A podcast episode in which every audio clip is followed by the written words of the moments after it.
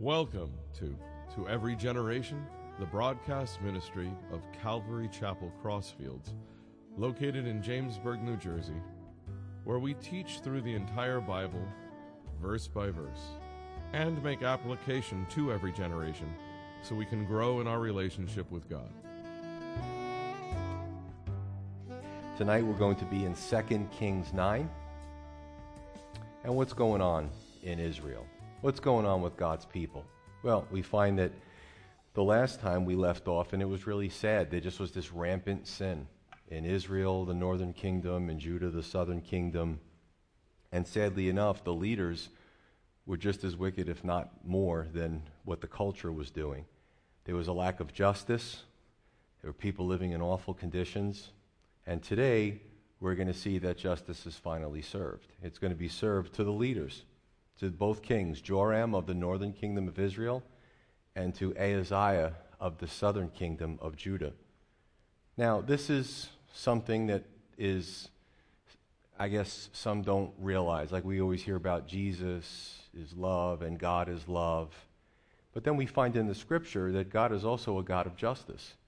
Well, how does that coexist? Well, Sin deserves punishment, period. It's evil, it's wicked, it's, you know, when it's done against God, when it's done against each other. So God is a God of justice, but through Jesus Christ, Jesus took the penalty for our sins so that when we die, if we are believers in Jesus, then it's great. We have eternal life. That's wonderful. So you can see the justice and the mercy and grace happening at the same time. It's quite fantastic. Um, there's nowhere else in the universe that we could find such a thing.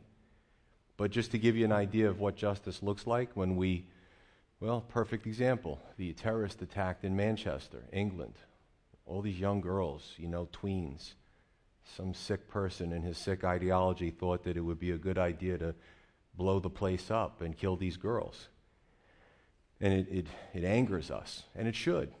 When we look on TV and we find a murderer or a serial murderer, and you know he did it, and he confessed to doing it, and he gets off on a technicality. It angers us.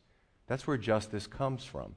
You know, we, we all have that ingrained in us to see wrongs righted, to see the, the guilty, the manipulators, the, you know, the horrible people get what's coming to them. And it doesn't always happen in our, in our world, but we'll see that in the afterlife it will happen. So I want to warn you some of this is graphic. you know, the Bible doesn't sugarcoat anything. Um, and, uh, and I'll try to my best to explain how it goes, and, and we'll take it from there. So, in chapter 9, verse 1, it says that Elisha the prophet called one of the sons of the prophets and said to him, Get yourself ready, take this flask of oil in your hand, and go to Ramoth Gilead. Now, when you arrive at that place, look there for Jehu the son of Jehoshaphat, the son of Nimshi, and go in and make him rise up from among his associates and take him to an inner room. Then take the flask of oil and pour it on his head, and say, Thus says the Lord, I have anointed you king over Israel. Then open the door and flee, and do not delay. Well, that's interesting. You know, if you were tapped, here comes Elisha, you know, he's telling you, he's giving you marching orders, and make sure at the end you run, like as fast as you can to get out of there. So we look at this, and, and God, what God is doing is really, he's instituting a coup because both kings, um, again, their wickedness has come before him. He's, he's been very patient. Now he has to deal with it. Um, we saw this with David and, and, Saul. David was anointed as the king, but it took some time for him to ascend to the throne. It's the same thing with Jehu. Proverbs 29 2 says, When the righteous increase, the people rejoice. But when a, a wicked man rules, the people groan. Right? Thankfully for us, you know, we see presidents come and go, congressmen, senators. In some countries, um, and in, in, the old days of the monarchs, a person could be on the throne for 50 years. And if you had a bad leader, it just was a groaning. It was, it was difficult. Um, again, to make matters worse, it was the, the leaders, the people themselves, it was the culture. Um, and, and we can see some of that today. Our culture is decadent. And when someone tries to stand up against it, they're shouted down pretty much. Um, but, you know, one thing that I did touch on was that this, the sons of the prophets, and, and I love this about God's word. You might say, well, why didn't Elisha do it?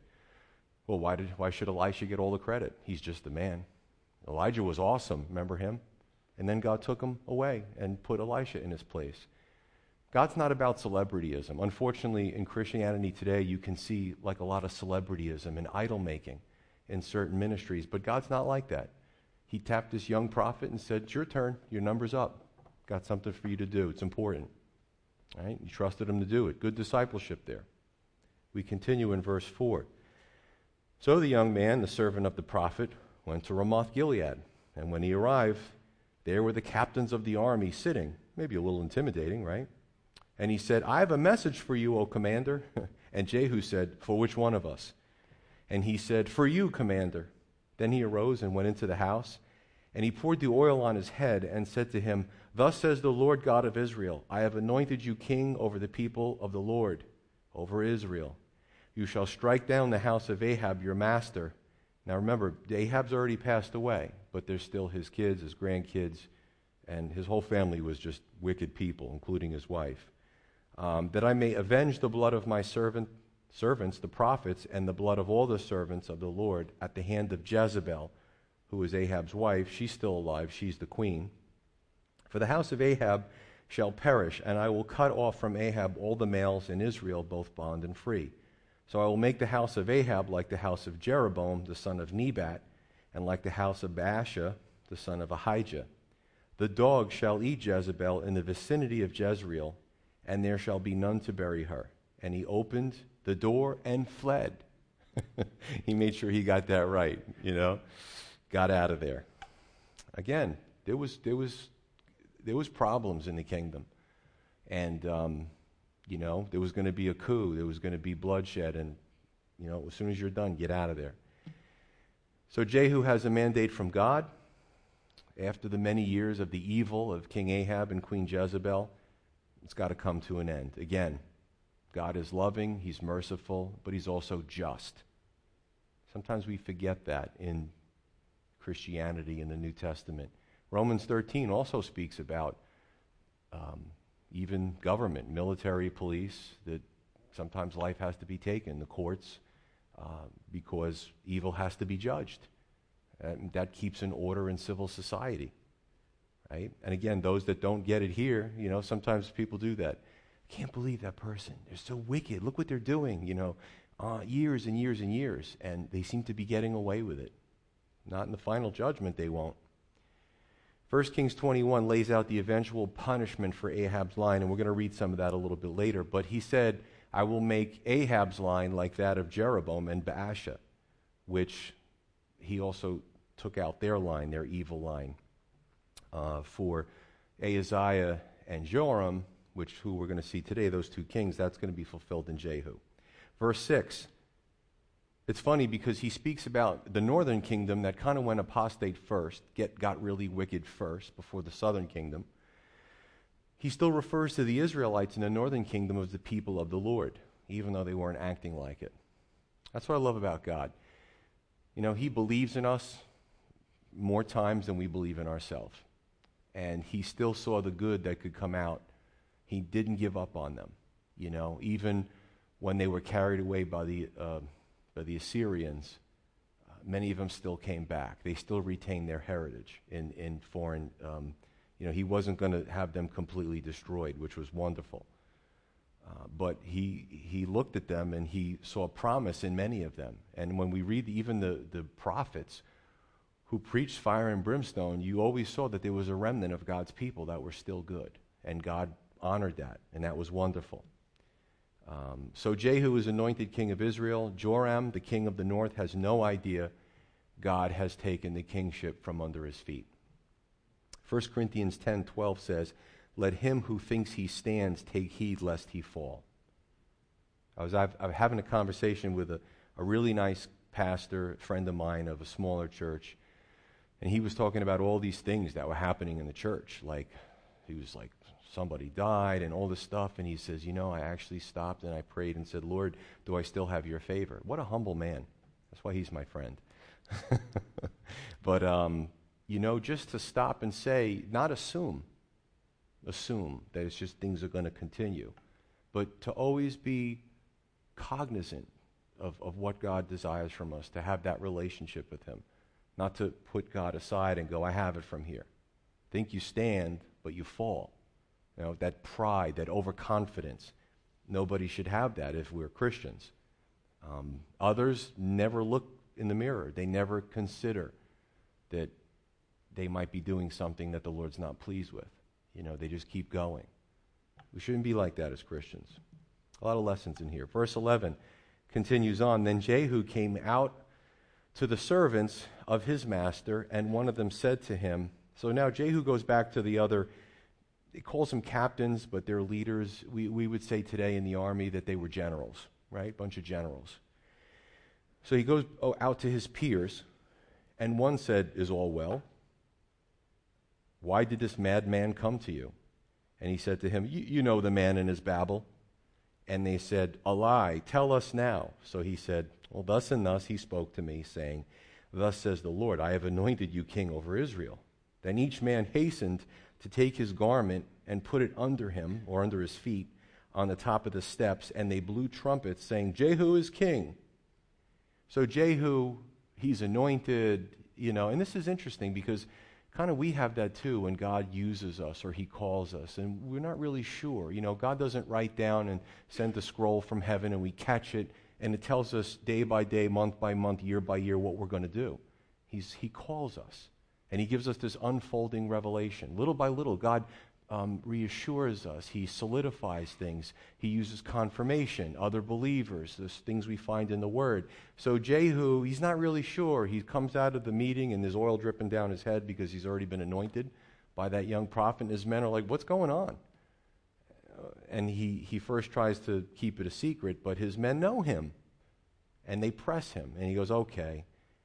He, he told me I was, going, I was supposed to be the king. So they spread their garments under his feet, and it was a sign of that they were submitting and they were going to be loyal and give him their support. So all of a sudden, his peers fall in line under Jehu.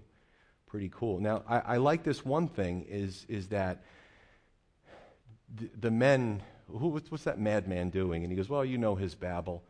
Almost like locker room talk. You know, they were just kind of, you know, being guys and, you know, the things of God. But I think Jehu was trying to play it off. But here's the cool thing when Jehu said, All right, I'll tell you the truth, oil dripping down my face, I just was anointed to be the king.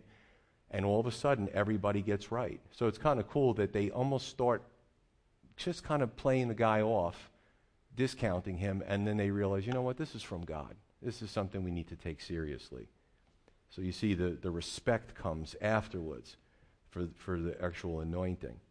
Verse 14, it says So Jehu, the son of Jehoshaphat, you know, I just want to say this as well. We see a lot in the scripture of people having a change of heart. We're going to see this Sunday in the parable of the landowner and the parable of the two sons. Just it's coming up a lot with me lately. And that's the cool thing that God gave us the ability to to maybe do, do dumb things at first and make bad decisions and then say, you know what? Nah, I want to do the right thing.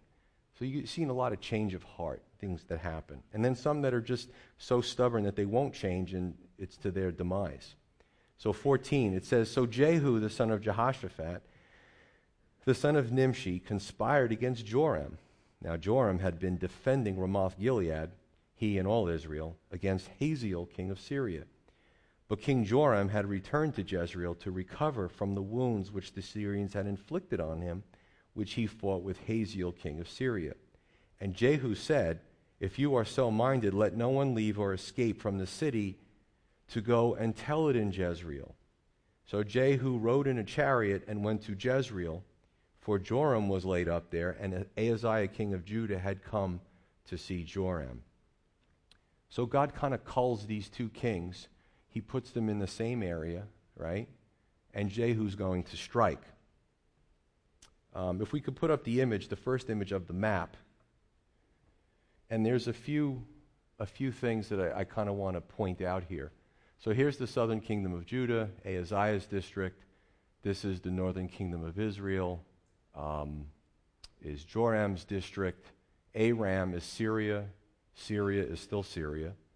Israel still Israel so cool 2,000 years later, really nothing has changed. And what happens is here's Ramoth Gilead, which is on the outskirts of Israel, real close to Syria. The Israelites and the Syrians are fighting. right? So here's the, some of the battle taking place. If you remember the last chapter, Hazael becomes king of Syria, and he's really a problem. Elisha looks into his eyes, and the Lord shows him just what a harsh man he's going to be. But God uses that king to deal with his own people, right? Because of their disobedience and their wickedness. So there's a battle that takes place. The king Joram is wounded. He comes further inland to Jezreel, which is over here. And he's recovering from his wounds in a more secure place because it's further inland. Um, later on, we're going to see over here is Megiddo, and Samaria is right around here. This actually, I did this from memory because this is really blurry. When, when I saw it initially, it was clear, but I've looked at Bible maps for so many years, I just know where everything is. And I'm just kind of using this to show you. Um, Megiddo is going to come into play later. Ahaziah runs here when he should be down here. That's what I love about the Bible. There's so much information. And a good archaeologist will actually use the Bible as a handbook when they start to dig. You know, the Bible said that this kingdom would be here. Well, let's dig and see what we find. Sure enough, they find, you know, uniforms, they find uh, his, historic writings, etc. So it's pretty neat. Okay, so Joram flees inland, the king. He's wounded in the battle with the Syrians. And Ahaziah, the king of the south, goes to meet him because they're friends. They're both bad dudes. Birds of a feather flock together. So they're hanging out together. Rotten leaders to their people. All kinds of misery they've inflicted. So just keep that in mind. And at the end of verse 15, Jehu, tells his men, okay, we're going we're gonna strike. We're going to sneak up on him. I'm the king because God said so, but you know, don't, don't get it out there. We don't want to ruin our plans. Verse 17, we continue. Now, a watchman, okay, this is in Jezreel, and they would have these walls, and they would have towers in these walls. Okay, they didn't have radar back then, and they didn't have GPS and cameras and airplanes and reconnaissance. So this is the best they could do back then. Take you back a few thousand years.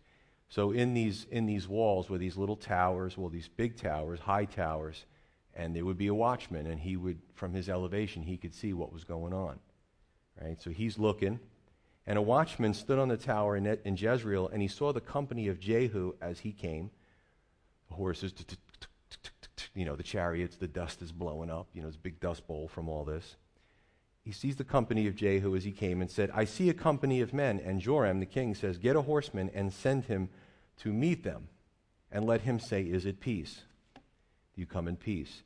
So the horseman went to meet him, and Jehu and, and said, Thus says the king, Is it peace? And Jehu said, What have you to do with peace? Turn around and follow me. And the watchman reported, saying, The messenger went to them, but he's not coming back. Then he sent out a second horseman who came to them, and he said, Thus says the king, Is it peace? And Jehu answered, What have you, do to, what have you to do with peace? Turn around and follow me. And the watchman reported, saying, He went up to them, and he's not coming back. And the driving is like the driving of Jehu, the son of Nimshi, for he drives furiously. So some people might, if you have a problem with a lead foot, you could put Jehu on your plate, make it a vanity plate, because he drives furiously. Sorry. Oh, I got to keep you awake, you know, it's after dinner. so, okay. So Jehu is coming towards Jezreel with his men. He's going to attack. The watchman sees what's going on, and the king sends out a scout. He opens the gate, the horse goes out, the horseman goes out, catches up. You know, horses are fast, so he's going to catch the chariot before it makes to the city. This happens twice. The scouts come out, and Jehu basically says, if you look at the Hebrew, it's not a time for peace, so ride with me. Get behind. Let's go. Jehu is this uh, natural alpha male type of leader that people just fall in line behind him. Of course, God is with him, but he certainly uses his gifts. Now remember, Joram the king still has no idea that the kingship's been taken from him. Because you know what? He has no communication with God. He's totally left God in the dust. He's totally disrespected God. He's had some of his people worship these high places where they're pr- pretty much worshiping demons. So God doesn't owe him anything. And that's what happens. Okay? Um, so he sees Jehu coming, and even though this is kind of weird that his two messengers end up behind Jehu and he's still coming towards the city, he ends up going out, as we'll see. because he might think, well, Jehu is still my general, and maybe he's telling me some news from the front lines. You know, got to think about this whole military and, and how it works, and it's, it's fascinating. But he's in a place where none of us ever want to be, where something's been taken from us and we just don't know. You know, someone's left us and we just don't know. You know, and that's that's the mark of somebody who's very prideful, overconfident, doesn't consider relationships, and certainly when it's not the relationship with the Lord, and people do this. They they want God to bless them, they want God to do this, and they they just there's no relationship there. What do you expect? God doesn't need me to defend him, but you know what I'm saying. Um, so he drives furiously.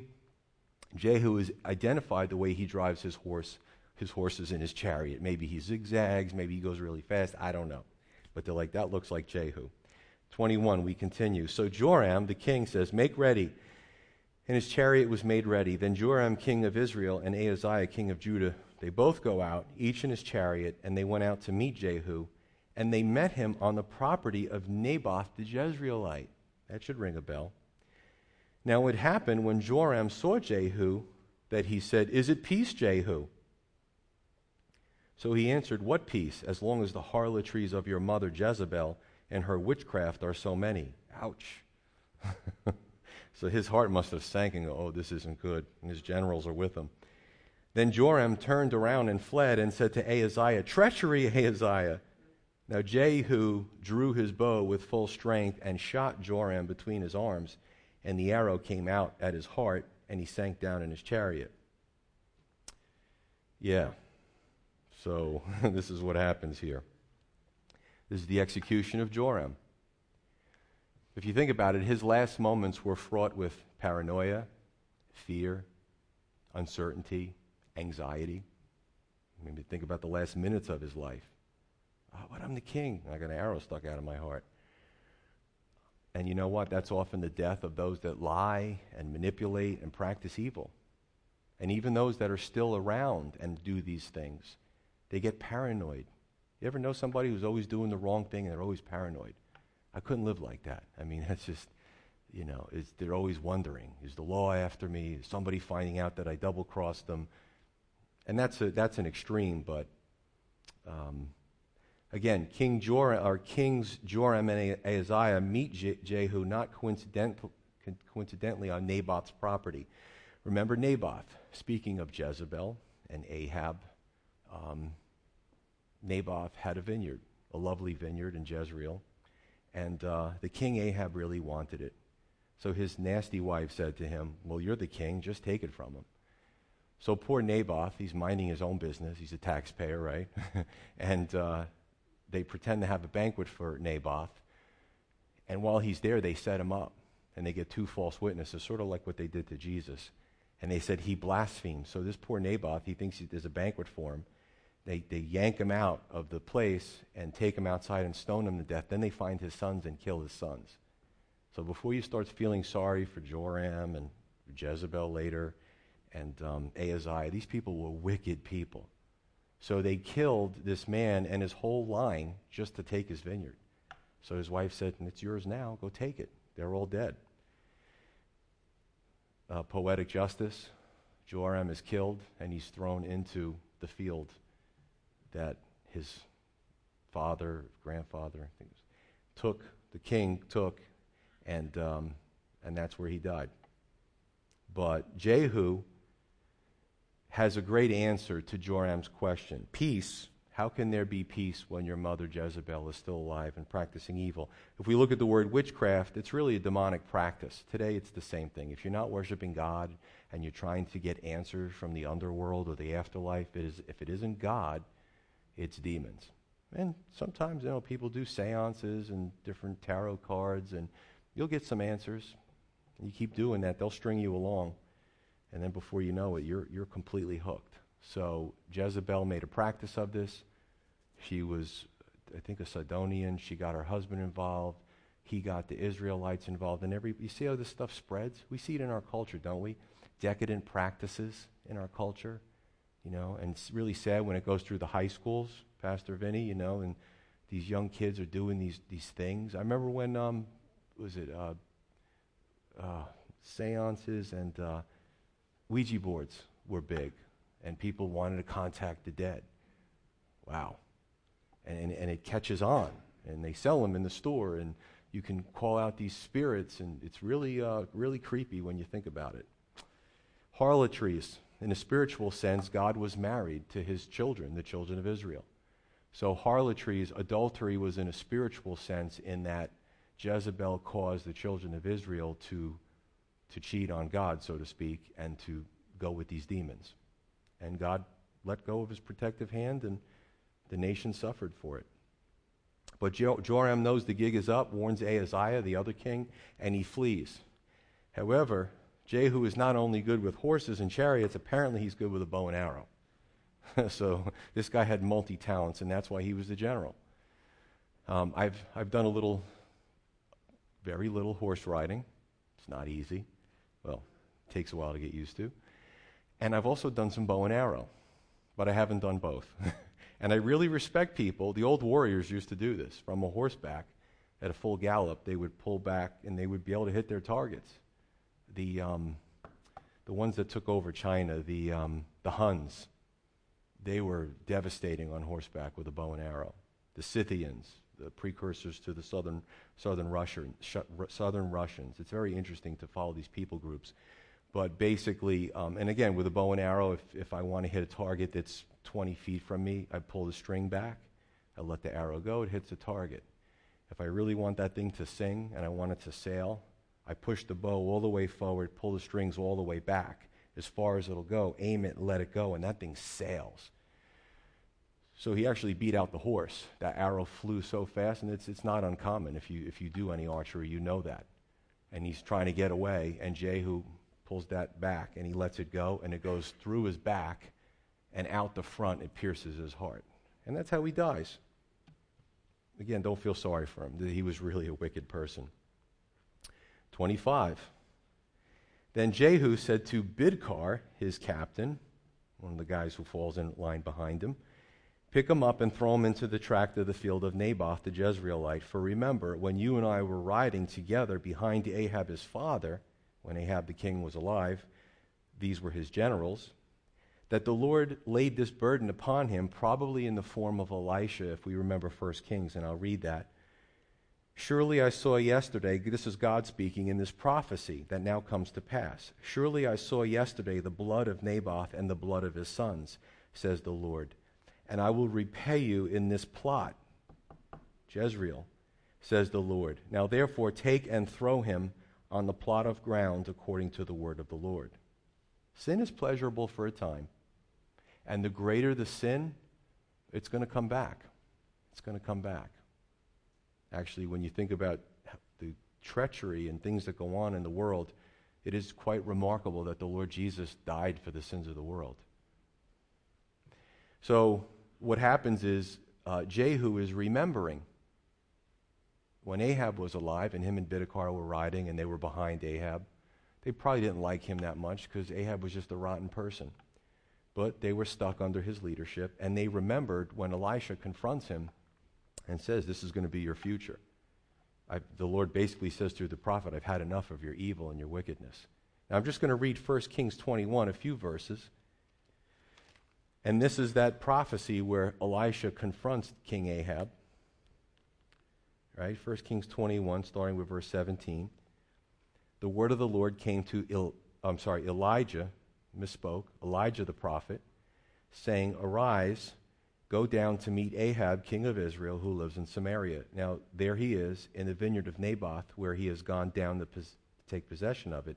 You sh- shall speak to him, saying, Thus says the Lord, you have murdered and also taken possession and you shall speak to him, saying, Thus says the Lord, in the place where dogs lick the blood of Naboth, dogs shall lick your blood, even yours. Then Ahab said to Elijah, The guy just couldn't repent. You know, you ever see this as a Christian when you're just trying to kind of talk to somebody, maybe mildly rebuking them or whatever, and they just give you such a hard time because you're taking God's message. So instead of the king just repenting and, and changing his ways, he says to him, have you found me, O my enemy? He considered him his enemy. It's sad. And he answered, I have found you because you have sold yourself to do evil in the sight of the Lord. Behold, I will bring calamity on you I will take away your posterity, your bloodline, and will cut off from Ahab every male in Israel, both bond and free. I will make your house like the house of Jeroboam, the son of Nebat, and like the house of Baasha, the son of Ahijah, because of the provocation which you have provoked me to anger and made Israel sin. We'll get to the other part in a moment. Um, so that's, that's what's going on here. Verse 27. The death of Ahaziah. But when Ahaziah, king of Judah, saw this, he fled by the road to Beth Haggan. So Jehu pursued him and said, Shoot him also in the chariot. And they did so at the ascent to Gur, which is by Ibleam. Then he fled to Megiddo and died there. And his servants carried him in the chariot to Jerusalem and buried him in the tomb with his fathers in the city of David. In the eleventh year of Joram, the son of Ahab, Ahaziah had become king over Judah. So Ahaz, uh, Ahaziah is also killed. He's also related to uh, Ahab. Unfortunately, his wickedness and his bloodline spread to the southern kingdom as well. Um, so Uh, Ahaziah is pursued by Jehu's troops, and they eventually kill him. Second Chronicles 22 says they kill the royal princes as well. Now, you don't have to put the map back up, but remember when I showed you Megiddo and how far it was from Judah? Ahaziah was supposed to be representing his constituents in the southern kingdom. As a matter of fact, there was a lot of good still in the southern kingdom. The temple was there. There were good priests and Levites there. There were good people there. But he identified with the north, even though he was king of the south. We've got to ask ourselves who do we identify with? Now, even as Christians, I like to say that social media is like a voluntary NSA program. You know, I, I see some of the things that, and listen, I'm, I'm not here to judge, I'm really not, but sometimes Christians put stuff up. They want to be liked, and by their, by their profile, they're acting like they're not even saved. You know, this is me, look what I'm doing, look what I'm doing today. It's sad. It really is. Who do we identify with? You know, Ahaziah was in the wrong place. He flees. You know, he's, he's panicking, but instead of going south, he goes north because he identified with the wrong people and the wrong place. Um, sometimes Christians are in the wrong place, they don't belong there. You know, sometimes we get convicted by that. I know I was. I had been at times. So before, before we get to the last part, I just want to put up the second image, just as a historical, um, the obelisk that thing's really big, by the way. If you look there and here, that's, a, that's in a British museum. You say, what the heck is that thing? big piece of um, limestone. But it's probably well, close to 10 feet tall. But that is a 9th century BC Assyrian limestone obelisk of Shalmaneser III, the king of Assyria. What does that have to do with the price of bread? uh, that was found in Iraq, and what it does is it triangulates King Jehu of Israel with the Persians and the Assyrians. And it sits today in a British museum. It's fascinating. I just like to do this because it's just me. I'm, I'm a, any day of the week, no matter who comes in, I'll prove to you the Bible's true. And that obelisk has actually, if you ever get some pictures to see it up close, it has all these relief carvings, ornate, what the kings were doing. Actually, the, the carvings were so ornate that the dress, the attire of the different cultures is obvious. That you can see the difference in the Assyrian garb versus the Persian garb versus the Israeli garb. And it basically shows all these scenes and tells a story about history. And they didn't have computers back then, so they put them on these obelisks. There's also, if you're interested, a large white obelisk of the Assyrian king Ashurnazirpal. That's a mouthful. so, and again, it shows this is all history. It's, it's dug up history. It's found. Right? Bible's, God's word is always true. Last part.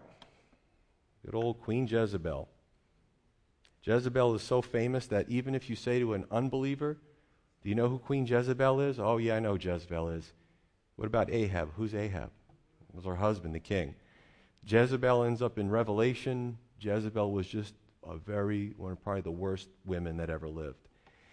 Verse 30, it says, When Jehu had come to Jezreel, Jezebel heard of it, And she put paint on her eyes and adorned her head and looked through a window.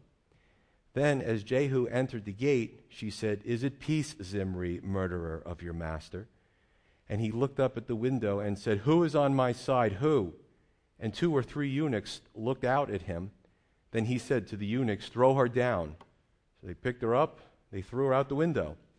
And some of her blood spattered on the wall and on the horses, and he trampled her underfoot. And when he had gone in, he ate and drank. He had lunch afterwards. Then he said, Go now, see to this accursed woman and bury her, for she was a king's daughter. So they went to bury her, but they found no more of her than the skull and the feet and the palms of her hands. Therefore they came back and told him, and he said, This is the word of the Lord, which he spoke by his servant Elijah the Tishbite, saying, On the plot of ground at Jezreel dogs shall eat the flesh of Jezebel, and the corpse of Jezebel shall be as refuse on the surface of the field in the plot of Jezreel, so they shall not say, Here lies Jezebel. So I hope that any of you didn't just come from eating and I made you squeamish. I hope not. This is the execution of Jezebel. She was a very prideful woman, very overconfident, very wicked, probably one of the worst, um, um, you know, associates you could have. Uh, she turns a lot of people bad, um, and this is how her life ends. This is interesting. Uh, she paints her eyes and adorns her head. This actually, believe it or not, I, I, after this, I'm like, I didn't really get that. So I'm like, looking at what do the commentators say about painting? What's she putting on makeup? What's going on? And I actually found out that she, uh, they painted their eyes with antimony, which is an element on a periodic table, probably not very safe. And um, I actually, I started going up. I'm all into this thing. Like, what, what is she doing? And actually, uh, the, the Cleopatra and, and the, the queens of, of Egypt did the same thing, and they put this stuff on their eyes. And you can see pictures of it, uh, like a re- replication, and th- their eyes looked actually so beautiful. It was an incredible type of makeup. Uh, and the, the queens would wear their hairs in kind of locks. And she, you know, Jehu's riding towards it's going to be a problem. She's putting on makeup and fixing her hair. so we, we don't know what was she thinking. Um, she probably was, and again, I'm, I'm doing extrapolation here. She was probably was, was very beautiful because the kings back then were very vain. And Pastor Vinny was is doing the book of Esther, and what did he do? He got rid of the one queen, had a beauty contest for his next queen. They were very vain, very um, sight driven men. So she probably was very beautiful. Maybe she was trying to seduce him. Maybe she um, was just thinking she's going to go out as queen like she did every other time. Maybe she just was very vain. We don't know. But she taunts Jehu, which is not really smart if you know who Jehu is. Again, very overconfident. But now she calls him Zimri. She knows who he is. Who's Zimri? Zimri was actually a general who turns king. Sound familiar? Well, because he killed the king and then he killed himself seven days later. So she's kind of hint, hinting to Jehu, you'll just you'll end up like Zimri. Not really smart on her part, but basically, she again the, you had the walls of the city, and they were actually apartments that were built into the walls. Remember Jericho, right? Um, and she's probably high up, thinks she's untouchable. He's going to have to get through the gate. She taunts him out the window. So they're having this conversation her and him. And he's like, he calls out, Is there anybody there that is with me? Um, and just has had enough of her. And three people, the royal servants, pick her up, they throw her out the window. yeah. and um, I can only imagine that uh, it does seem she, and again, not to be really graphic, but she probably broke some bones, she's blood spatters. She's probably not dead, and Jehu rides over her and finishes the job. Now, my wife has horses, and they're like 1,300 pounds, and I know people who have had their foot stepped on by a horse's foot breaks the bone completely. Um, they've got to be in a cast, bone reset. Horses are very heavy beasts. So, just for a little interesting, I, I took three pictures. We could dim the lights and show them. So, I did something probably not terribly smart. I squatted down. The horses like me, by the way. And I looked up at the horse, and Nice boy, nice, nice. And I took pictures with my camera phone looking up. So if you're looking, they actually look, don't they look like dinosaurs? they're so big. You can see his veins and the muscles in his legs and his neck. Uh, like they're just big creatures. So that might have what she saw when that was happening. Second picture.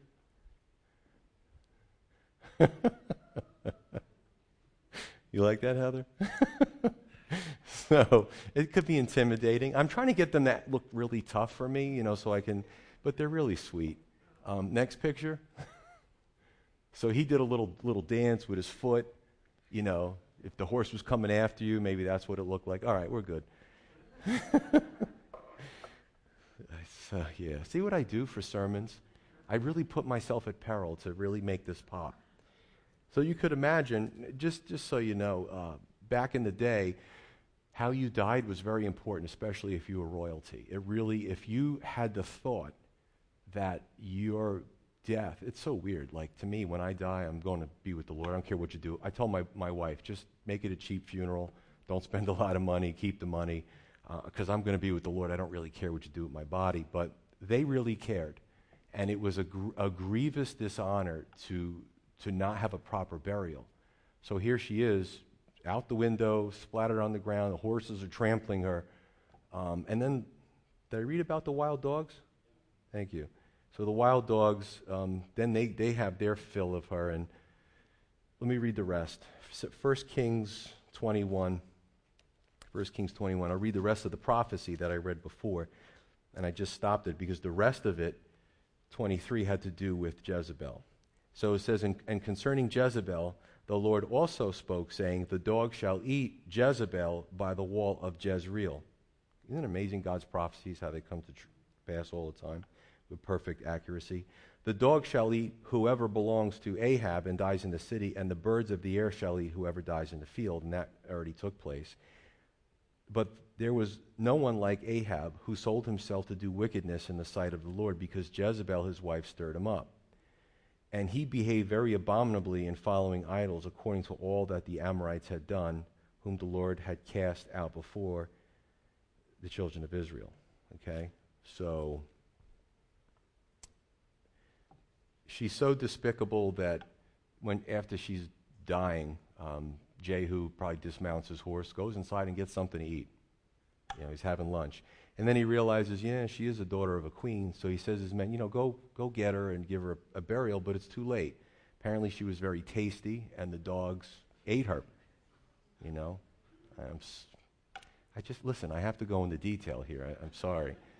Um, our dogs today, we, we baby them, we, we carry them around dogs back then and in that culture, they were wild dogs. And if you've ever watched National Geographic, when a pack of dogs come and attack something and then just, they just literally tear it piece to piece, well, that's what they did to Jezebel. And you say, well, there's only her skull left, her hands, her feet. And uh, my wife's shaking her head, no, Joe, you're going too far. And uh, maybe each dog got a rib, so there was really not much left of her. Femur bone, they got a real big one. One dog was really lucky. So by the time they come outside, there's nothing left to Jezebel.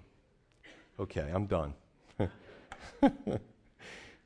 I really get into this stuff. But the people just, they got tired of wicked rulers. You know, the generals, remember, turned on Joram, right? Generals all got together. Jehu's king. Didn't even think about it. The two horseback messengers, Jehu said, Get behind me. They did. Right? They were tired of Joram and, and, and Ahaziah the palace servants turned on Jezebel. They threw her out the window. And did you know that Adolf Hitler had 29 attempts on his life? The SS was just too strong. Um, imagine how things would have been if they would have got to him sooner. He was extremely paranoid because people were trying to kill him all the time. He deserved it. Unfortunately, they didn't get to him. You know, had the Allies had to come and, but you know, Hitler was a horrible person, and it was the same thing. And you find a lot of these leaders, you could look at the communist leaders, some of the worst people were paranoid, they were unsettled at their death. I read reports about Joseph Stalin and, and some of these, these creepy guys. Um, people get tired of wicked rulers. And then you know what they do? They have all this protection because they're that evil that if somebody gets a chance, they're going to take them out. But I have to say that, just so you know who I am, I'm the guy that likes in the movies when the bully or the thug or the criminal gets justice in the end. You can see I'm really into this.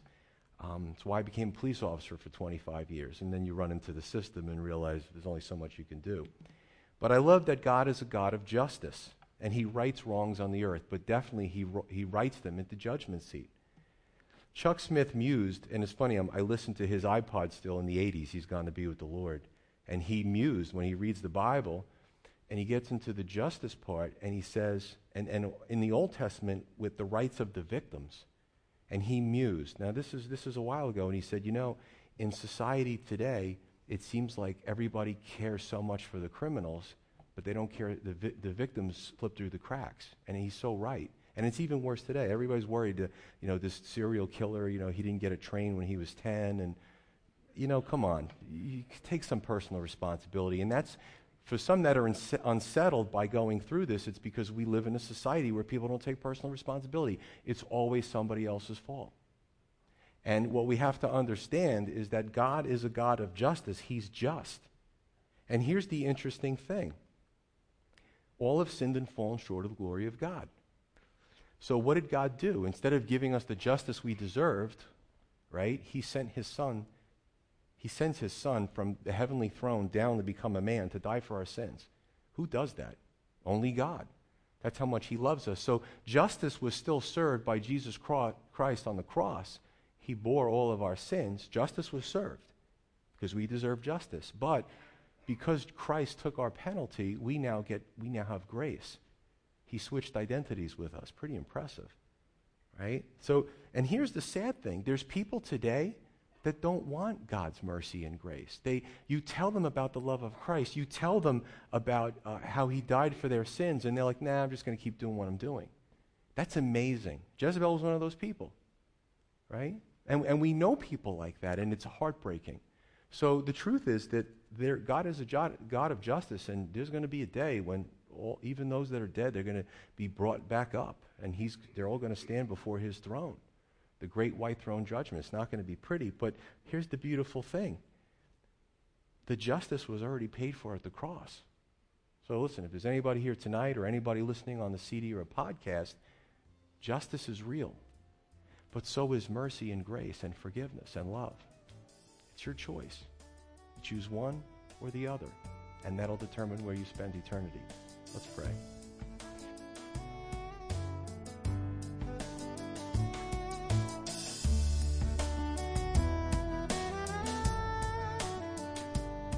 You've been listening to To Every Generation from Calvary Chapel Crossfields. We're located at 15 Half Acre Road in Jamesburg, New Jersey. We meet for Bible study Wednesdays at 7:30 p.m. and Sunday service begins at 10:30 a.m. On Sundays we have children's church for all ages in addition to infant and nursery care. You can find out more about the ministry here at Calvary Chapel Crossfields by going to cccrossfields.org. Thanks for listening, and may God bless you.